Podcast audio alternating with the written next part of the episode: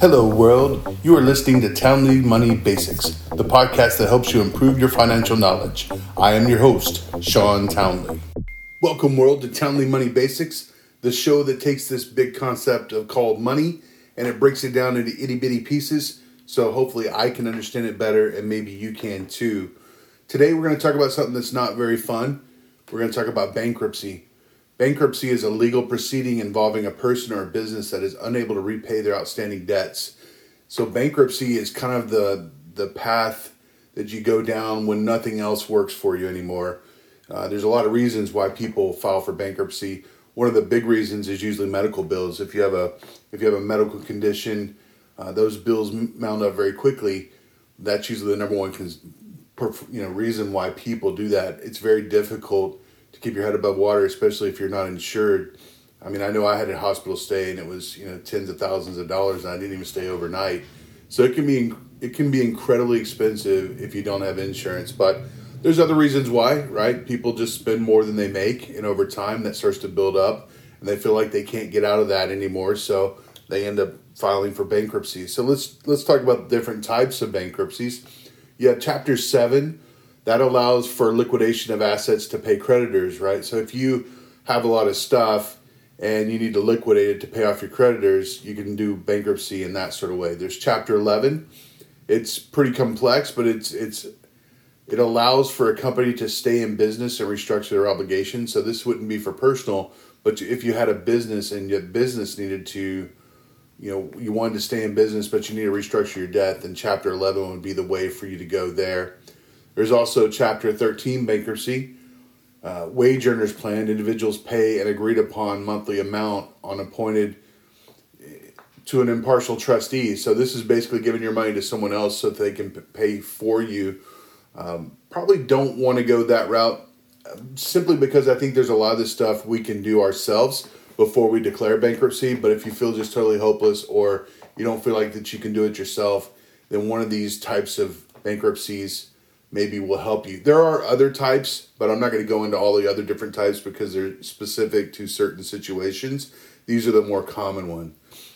When you are discharged from bankruptcy, you, the debtor receives a discharge order. So the people that you owe money receive an order basically saying that you're no longer legally required to pay the debts and they can't come after you anymore. So if you have creditors that are calling you and trying to get money paid or you have collection agencies, at that time that would stop as soon as you have that order. So they shouldn't be able to do that. And if they do, there's consequences of that too. So there's also consequences of bankruptcy, right? It stays on your credit for years. I mean, we can talk eight to 10 years. It'll stay on your credit. It'll be hard to get new credit, right? So if you if you need to buy a home or a house, or if you need a credit card, it's going to be very difficult for you once you've you know filed for bankruptcy. So you want to you want to take this very seriously. And then, you know, once you have filed for bankruptcy, if you do have to go that route, you can't file for bankruptcy again for another 8 years. So if you've done it and then you find yourself in another situation where you want to go do it again, it's going to be very difficult to do that because uh, you just can't they're not going to allow you to do it because you've already had one on your file and it has enough time hasn't passed. So what are the alternatives to bankruptcy? What can you do to maybe not file for bankruptcy? Well, you can try to to reach out to your creditors and you know change your payment plan. Maybe just a matter of lowering your payment. They know they're going to get their money, but it's not going to be the minimum payment anymore. It, it would build some trust and confidence in them. They, they know they're still going to get their money, but it may take longer to do that. So reach out to them and see if you can restructure that. Uh, loan modification. So if you're in your home and you're not able to make your minimum mortgage payment anymore, you know, as rates go up, if you had a variable rate, reach out to them and see if you, there's something you can do to fix that rate or lower your payment so that you can stay in your home. You can change insurance coverage. You know, there's a lot of times where maybe you can take a little bit less insurance. I know this is dangerous. You want to make sure you have adequate, but sometimes we find ourselves in a situation where we maybe have too much insurance and the premium is costing too much. So look at that you, maybe you can sell your stuff, right? So if you have stuff lying around, maybe it's time to start selling that stuff so you can pay off some of your debt. I mean, it's better to pay off your your you know to sell your stuff and get out of debt than it would be going into bankruptcy. You can recover quicker from that. you can freelance if you've got skills that other people would pay for you know maybe you you do some tutoring or you help someone with computer work on the side and try to get a little side hustle going so that you can make money and help pay down that debt. You could be a pizza delivery driver.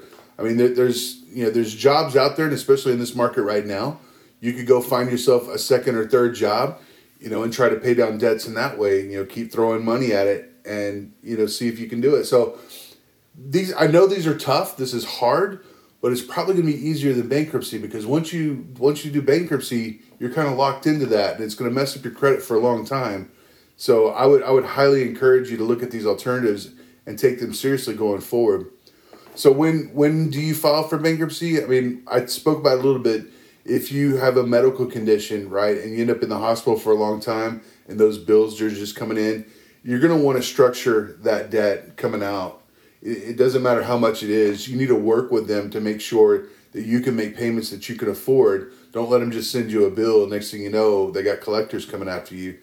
You need to be proactive in these situations because they're not going to make it easy for you. If you owe somebody money, you're going to want to be proactive and see if you can set up some structure for payments going forward.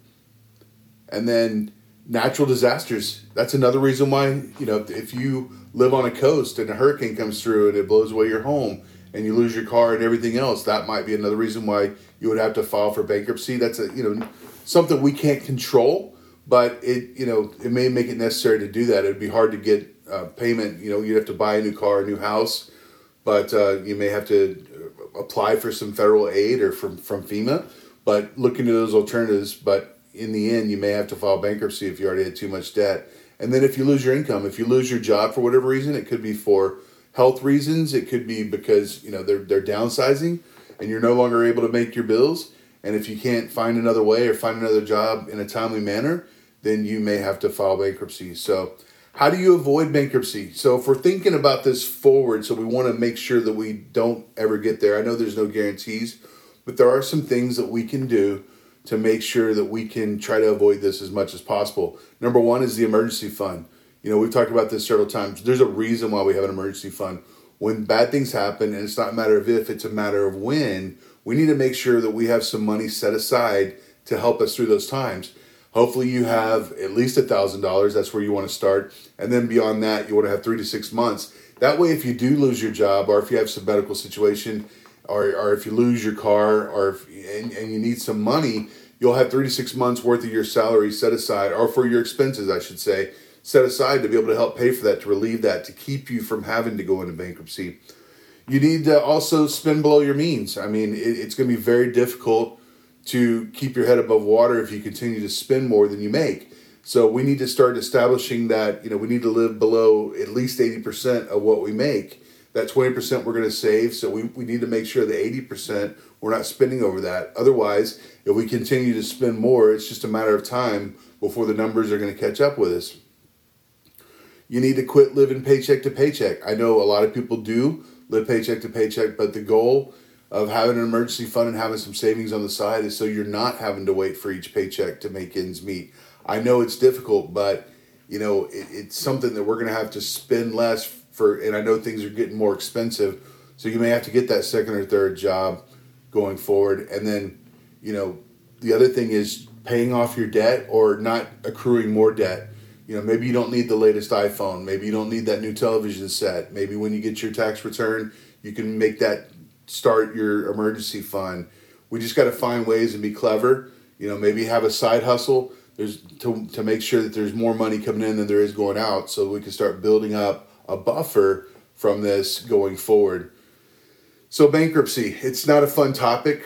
Uh, it's something that you may want to avoid. It is the last thing you want to do if you can't, if you find yourself in a bad money situation. Hopefully, you never find yourself in that situation, but if you do, understand what it is. I mean, it's going to ruin your credit for eight to 10 years. It's going to be very hard to get credit going forward. And, you know, it you won't be able to file bankruptcy again. So if you, if you find yourself in a loop four years or five years down the road, you're not going to be able to do this again. So find ways to avoid it. You know, make sure you get with your creditors, make a payment plan, uh, change insurance coverages, get rid of subscriptions. I mean, there's all kinds of ways that maybe you can cut some costs in the meantime so that you can help pay off your debts. I mean, the main thing is to reach out to them, be proactive, reach out to them and try to make payment arrangements before the collectors start coming. Because once those collectors start coming, they're, they're vicious. You don't want to avoid that at all costs, right? And then how do you get out of it? You know, you have if you have an emergency fund, it'll be much easier to deal with going forward. You want to make sure you keep spending below your means. You try to get away from living paycheck to paycheck. I understand things are getting more expensive. Maybe get a side hustle and pay off whatever debts you have. So that's what I. It, it's not fun to talk about bankruptcy, and, and I'm sorry, but it is part of money, and I want to make sure that we cover all aspects: the good, the bad, the ugly. This is one of the ugly ones, and I, you know, I understand that, and I know it's difficult, and everybody's situation is different. But uh, what do you think? What is your feedback? I'd love to hear your thoughts about bankruptcy. Uh, I, I I really hope you don't ever have to go through this, and I hopefully you'll take the other lessons into consideration. That way you can avoid it going forward. You can reach me at townleytech at gmail.com. You can find me on LinkedIn at Sean Townley, and you can visit my website, seantownley.com. Until next time. Thank you for listening to Townley Money Basics. Goodbye, world.